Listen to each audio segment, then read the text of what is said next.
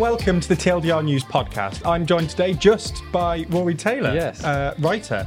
Um, no one else has turned up to today because It's it's Friday, Friday. so no Um, one's here. yeah, Um, just the dedicated um, Yeah, podcasters, um, really. We've got a lot of hot takes. We do, we do. We've got a lot to discuss today. So usually we will, um, at least for the revived podcast, we will focus on one topic. Uh, today, I think there's there's uh, three that we're going to be Yes. going to be going through. Um, most of these are related to the the sort of aftermath from the recent um, by-elections, the three by-elections that took place last week. Um, so yeah, I mean, should we start with ULEZ? So Yes. the reason that this this is related is because the Uxbridge and South Ruislip by-election took place. So Uxbridge is a uh, London constituency, um, which is soon to have. The, the, the people that live there are going to have to pay more money to drive their cars there because of the expansion of the ultra low emission Yeah. zone or ULEZ. Um, that has taken place uh, because of a policy of the London mayor, who is uh, Labour. Now, the Conservatives tried to make that by election kind of like a mini referendum on ULEZ. So their Tory, the Tory candidate um, did a lot of their campaigning on the basis that if you don't like the ULEZ, vote for us.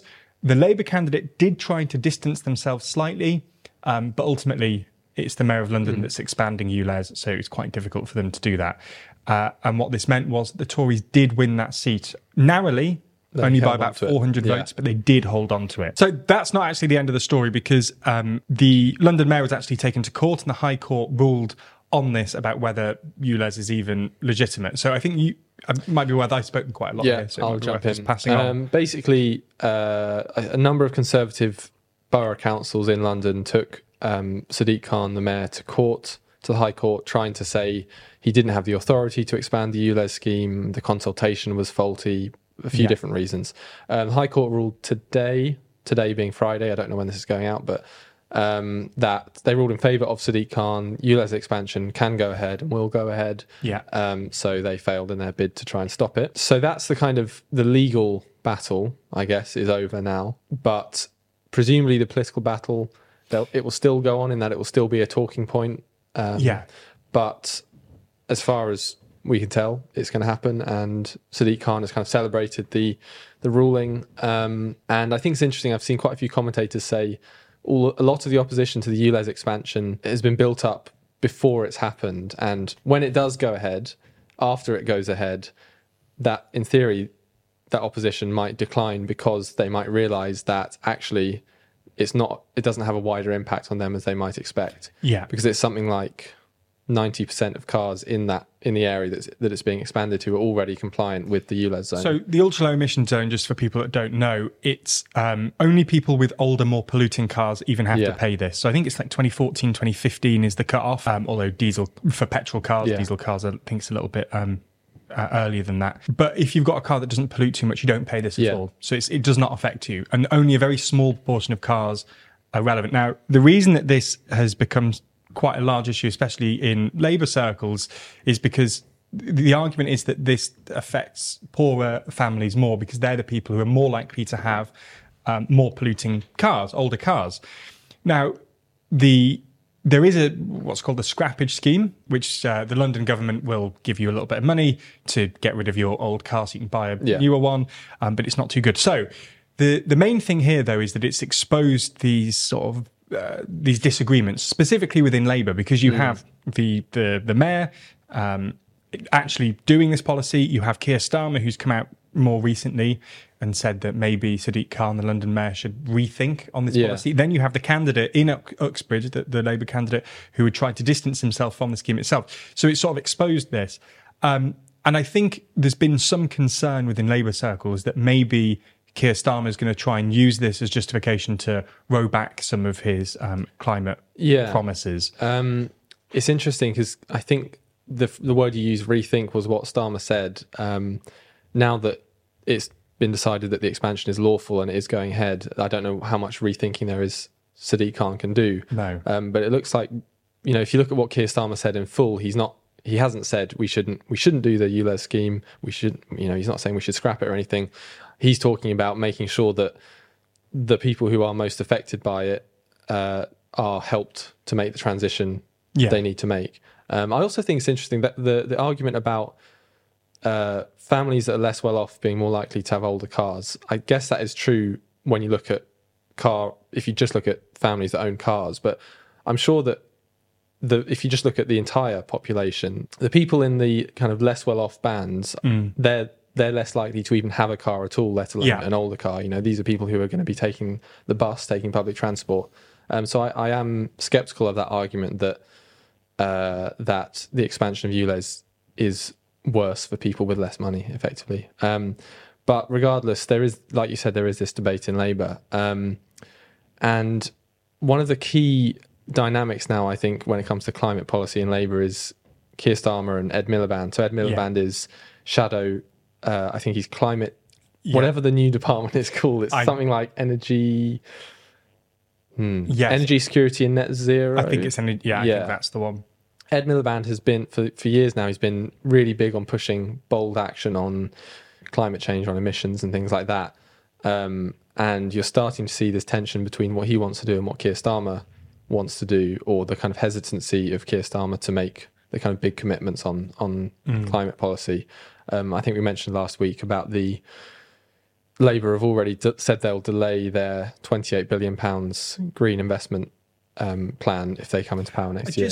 I think this is what kind of frustrates me slightly about this whole situation. It's that um, you have a situation where the Labour Party has been really trying, especially post Corbyn, to get their footing in the polls, and they they're succeeding in that. They're they've been ahead by more than 10 points which is which is significant. In some cases in excess of 20 and at one point even 30 points ahead. I mean that that, that is just just to put that into perspective in the history of modern polling you know the the, the reliable Yeah. frequent polling from sort of the late 90s you do not see a party especially in opposition ahead by that amount for that amount of time. So for like 2 years.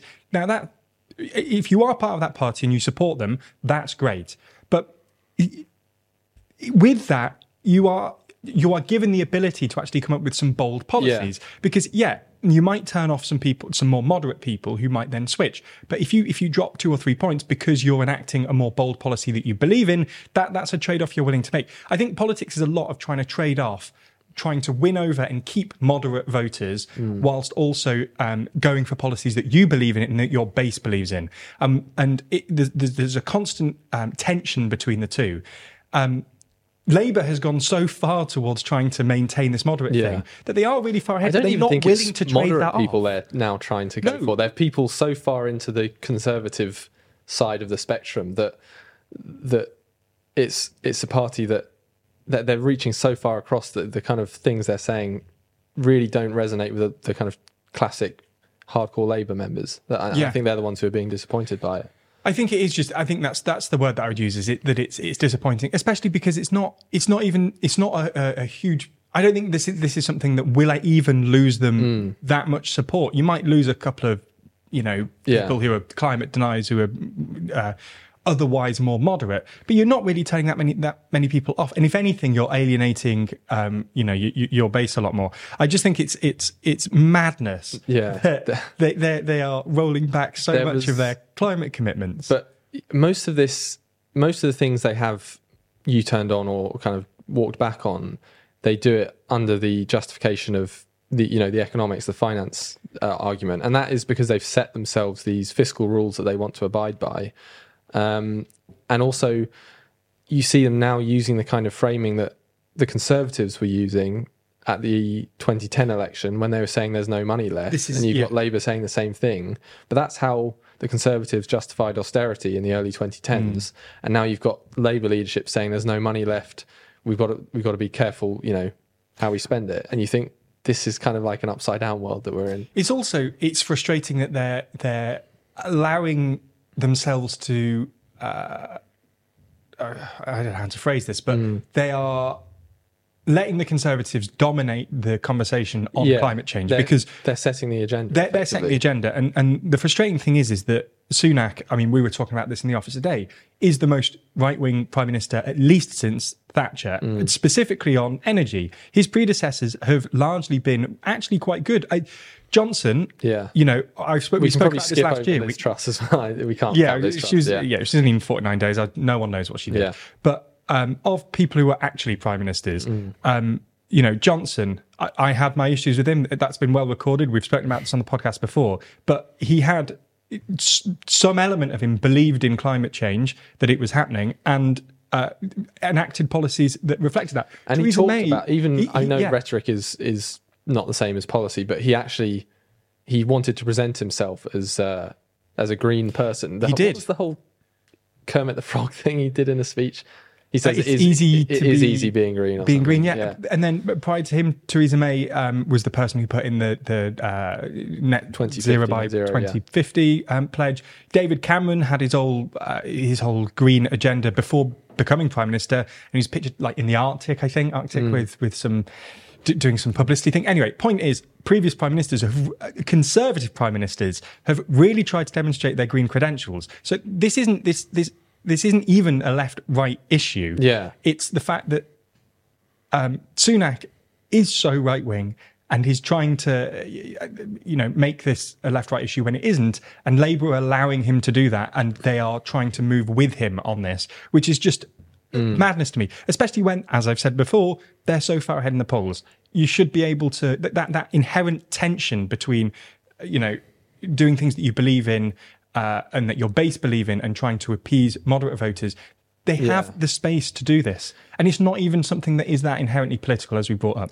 So, There was the crazy thing from um, Labour's. Uh, they had a national policy forum recently, and Keir Starmer talking about the ULEZ scheme was saying uh, the exact quote. I think he said, "We're doing something wrong if policies from the Labour Party end up on every Tory leaflet."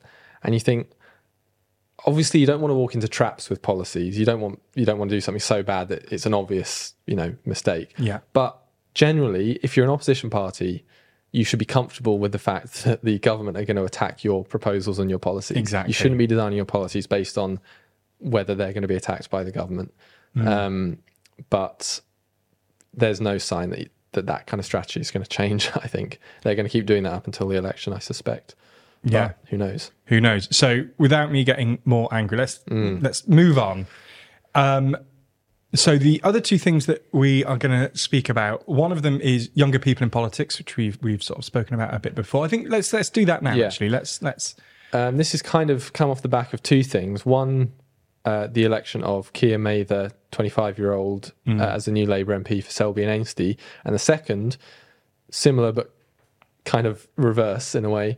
Um, Sh- is it Charlotte Owen? Charlotte I- Owen, yeah. I didn't want to get that wrong. Charlotte Owen uh, has just joined the House of Lords, age 30. She was a former Boris Johnson staffer who uh, Boris Johnson uh, kind of elevated to the House of Lords in his resignation honours list. Um, and this has kind of sparked a whole debate about young people in politics, specifically kind of, um, you know, it, not elected to office, because obviously one of those isn't elected, but young people in national politics, I, I guess Yeah. would be the right phrase. Um, I kind of want to start with the Iain Dale tweet just because it's, absolutely yeah yeah, I don't I, I don't like dunking on individual people too much, but this is this is kind of sums up the the quality of the debate over this, I think. So there was a lot of criticism over uh, Charlotte Owen going into the House of Lords um, because she only spent something like two or three years working for Boris, working in Boris Johnson's government. There's been all sorts of reports about how her um, CV has had been slightly uh, embellished about the kind of level at which she is working there yeah um, to the point where you, a lot of people quite fairly think she hasn't got the she she hasn't had the experience and probably hasn't done enough to deserve a place in the House of Lords. That's what a lot of people are saying. So Iain Dale, who's a, a Telegraph columnist and radio host, I think, um, he said. Uh, her crime is not to be young, it's to be conservative. This criticism comes from the same people who rejoiced in Mhairi Black's election and the election of a 25 year old on Thursday in Selby. The hypocrisy is breathtaking. I I'm going to let you jump in and yeah I want to jump it. in on this. I think Yeah. I think the inverse is true about hypocrisy here, Mm. and I, I tweeted about this at the time, um, and I've thought about this since. The difference with Keir Mather is that he got his position through campaigning, Yeah. through um, trust, through working his way up, through Convincing work, people to through convincing people he was elected. Yeah. There are people who have elected him that have put their trust in him. You, he used the democratic system and he, he has been elected. People have put faith in him to be their representative. That's fair. He's 25 Hmm. years old. He he pays taxes. He's he's had a job. You know, he is at the age where he can, you know, sign up Do and fight and can do as die for your country. Yeah. Do everything you can do as an, as an adult. You don't get more votes as you get older. Everyone has Hmm. one vote. If you're able to vote, you, you should be able to be a representative as well. That's how it works. He's by, by, by all accounts, he's done that more than legitimately. Yeah. The difference with Charlotte Owen is that, as you say, th- there's already questions about her, her CV, but it's the fact that she's been appointed for life Yeah. to the upper chamber. She can't be removed. She won't Yeah. be removed. Keir Mather, if he does, if people don't like how he acts in He the next can five years, they can boot him out. Yeah. That's absolutely their right, and that, they can they can hold him to account. The the difference, and this isn't an argument against the House of Lords. I think there is, you know, th- there is a legitimate argument to be made that you want an, an upper revising chamber just just to ask the House of Commons, are you sure you want to do this? Mm. Full of experts. Now, the, th there is a relevant factor with the House of Lords. There is a relevant thing with age because with that comes experience and, and it's meant to be an experienced chamber uh, a chamber that has uh, you know collective experience expertise so that they can say to the house of commons are you sure you want to do this the house of commons is, is different you and that's why you can be booted out if you're not good enough you can be booted out the house of lords you can't because you're meant to be an expert you're meant to be above all of yeah, that Yeah, I but I my personal opinion is that I, I well, I guess so. I have feelings about the House of Lords that I'm just going to ignore, and let's Sure. pretend the House of Lords is the way it is, and we're not going to change that. Yeah, yeah, yeah. But I would be fine with more 30 year old lords, but as long as they have experience that kind of means they should they deserve to be there or they would be useful to have there. I would, I kind of agree with you in the sense that I, I think that age is an indication of experience, but not always. Yeah, It's not I like mean, a it's like certainty. you It's can. not. There'll be. Uh, there'll be. it's not a guarantee. You could put a seventy-year-old in the House of Lords who Yeah. also has no relevant, who also has no useful or relevant experience. Uh, What I'm saying is, if you have, you if put you- someone at age thirty who has more important experience. If I've got do. two candidates Yeah. to go to the House of Lords, one of them's 30 with five years legal experience, and you want them as someone who had, you know, you want someone in the House of Lords with legal Mm. experience, just in this example. And I have someone who's 60 who has, you know, 30 years of legal experience. I, I would rather them in the House of Lords. Yeah, I mean, you also get to this the the question of you know what what is it actually for? Because there's a lot of people who have been put in the House of Lords who they don't have experience drafting laws or anything like that, but they come from communities that have been underrepresented, or they've they've come from I don't know the sports world or the media world or all that type of thing, where they they do have expertise in these areas that can be useful when crafting legislation the question is do we need another person who has worked for a political party and worked for a politician uh, to go to the House of Lords? I feel like the experience of someone who's worked in Boris Johnson in Downing Street under Boris Johnson isn't adding much to the House of Lords that the House of Lords doesn't already have. Yeah. Um, which I mean, uh, yeah, we could easily get into a do we need the House of Lords type debate, which Yeah, we don't need to do now. park but, that for now. yeah. But I think uh, no, that's a very relevant point. Actually, uh, you know, I think the difference with the House of Lords is it's not a representative chair. The, the point is, it's not representing. It's meant to be a, a chamber that is Yeah. is revising things like that, which is why I think experience is is quite a, a- key element to that. Um, I. Yeah, I, I totally agree with you. I mean, and, and again, I just the only reason I'm not addressing the point is 'cause I don't want to get too bogged down in Yeah. House of, you know, um, Yeah. about how appointments are made. But you're absolutely right that the House of Lords doesn't need more political appointments, Mm. and I think experts are the things the, the thing that makes the House of Lords the House of Lords. Mm. Um, and Charlotte Owen, by you know the, the accounts that I've read, probably isn't. Yeah, and we should. the ideal there was, candidate There I is some. There was another pers- person, I think, age thirty-one. Um, I can't remember his name. He's Lord Lord Kempsell now, but um, Yeah. uh, I don't want it to seem like we're just going after Charlotte. Owen, Yeah, but she is the youngest of the, the the set that Boris Johnson appointed, and I think she is the youngest in recent history. So that's why we're kind of talking about her over the other young person, um, Ross Kempsell. I think who's, it's also. Ancient thirty-one compared to her. I think it's worth saying as well that I, I know we don't normally do this kind of conversation Mm. on the podcast, um, and I know that there are maybe some opinions that we've raised, and I'd be very interested to hear what anybody else Mm. has to think about this because I'm, you know, th- these new stories have, have happened in the last few weeks, and I've been forming my opinion on them as it's been happening. But if anyone has anything they want to add, uh, you know, this is going out on YouTube. Yeah. You know, you can leave a comment or you can tweet at us at TLDR or at TLDR Ben. Uh, so yeah, I'd love to know what everybody thinks about this. Um, but I, think the point is that I think Iain Dale got it the wrong way round. Yes. I think the, the, the key difference is that Keir Mather's elected, you can boot him out. Yeah, Charlotte Owen has been appointed for life they're they're just with not, very little they're not experience. comparative at all. No. really. Um, They're two different things. on the subject of 25 year old Keir Mather, I was thinking I absolutely wouldn't want to go to the House of Commons. Uh, I mean, I, I don't know. Maybe I will when I'm 40 or 50. But age 20, I'm he's- 24 now. Yes, he's 25, you're 20. I'm if 24 I'm thinking as well. me next year, I, I don't want to do that. I watched after he won the first thing. Loads of reporters gathered around him and were like, "Do you support Keir Starmer's policy on not scrapping the two-child benefit limit?"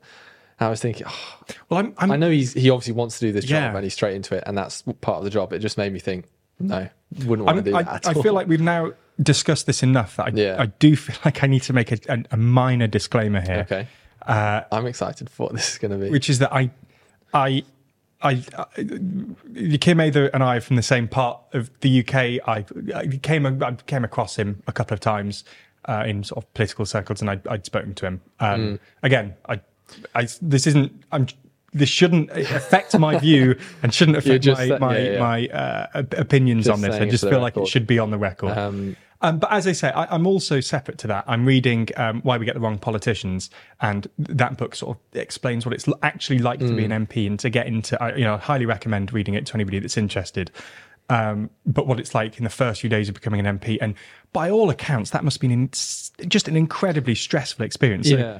You know, I'm 24 as well, and I can't imagine what that must be like. I it would be weird to be the age I am now and thinking, oh, who am I going to hire as my my staff for this? Like, I'm not. Yeah, I couldn't do that. No, It's too too much uh, too much stress. I'm happy doing what we what we do here and just, and the just second you about it. stand for office or you become an MP, um, we're kind of on a tangent now, but um, you have to have an opinion on everything. Like Mm. you can't just be like, well, I'm not sure about that yet. I'll form my opinion later. Or you can't really afford to not have a strong opinion on something. Suddenly you need to be I think you have to be a it. really specific type of person, Yeah. which is that they live and breathe politics. yeah. Like you don't get an off day. You don't get, probably you isn't know, which is a I don't know. It's a shame because that then puts off. I will say normal people because I feel like people who Yeah. live and breathe politics probably aren't that normal, especially if you want to go to the House of Commons. But uh, yeah, Yeah. it We're be- not- we're not- made better. we're not those candidates. No. Which is fine. We do it. Yeah. But Tune in next next week when Ben announces that he's the candidate for uh, wherever. yeah. Yeah. 2024, you'll be 25 by the next election probably. I So, will be. Yeah. Yeah, I won't be standing. I can say No. that now to Yeah. anybody that um, anybody expecting a TLDR Ben candidacy Mm. can, uh, you know, get different ideas because that's not happening. Okay, so I think that was a little bit of a tangent. So we'll bring it back round and just sort of wrap up a little bit. Yes. I think the podcast today has been a little bit different to normal in the sense we've discussed a few different things. We've also given a bit of a, you know, some opinions. I went on a couple of rants. So again, you know, we are still in the early days of this. So I'd just love to hear what any of you think about it. You know, Yeah. uh, Do you this I kind of format. I, well, there's lots of different ways we could do it, but two ways, for example, you know, do you want to, us to talk about multiple things in an episode or kind of deep dive into one Mm. thing? I don't know. It's hard to know what people want. Yeah. So uh, make sure you let us know. Uh, yeah.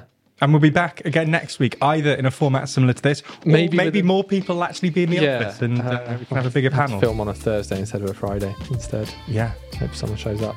Well, anyway, thanks for joining, Rory. and hopefully, you, I, it won't just be me sort of Yeah. talking to the thin air next week, and you, you'll be I'm hearing some more than the thin air. No, but, that's true. uh, What yeah. I mean is, hopefully, you will still Yes, be here I next see. week, Yeah, so I that I won't I have you. to speak to thin air. Well, Thanks. thanks for watching, everyone.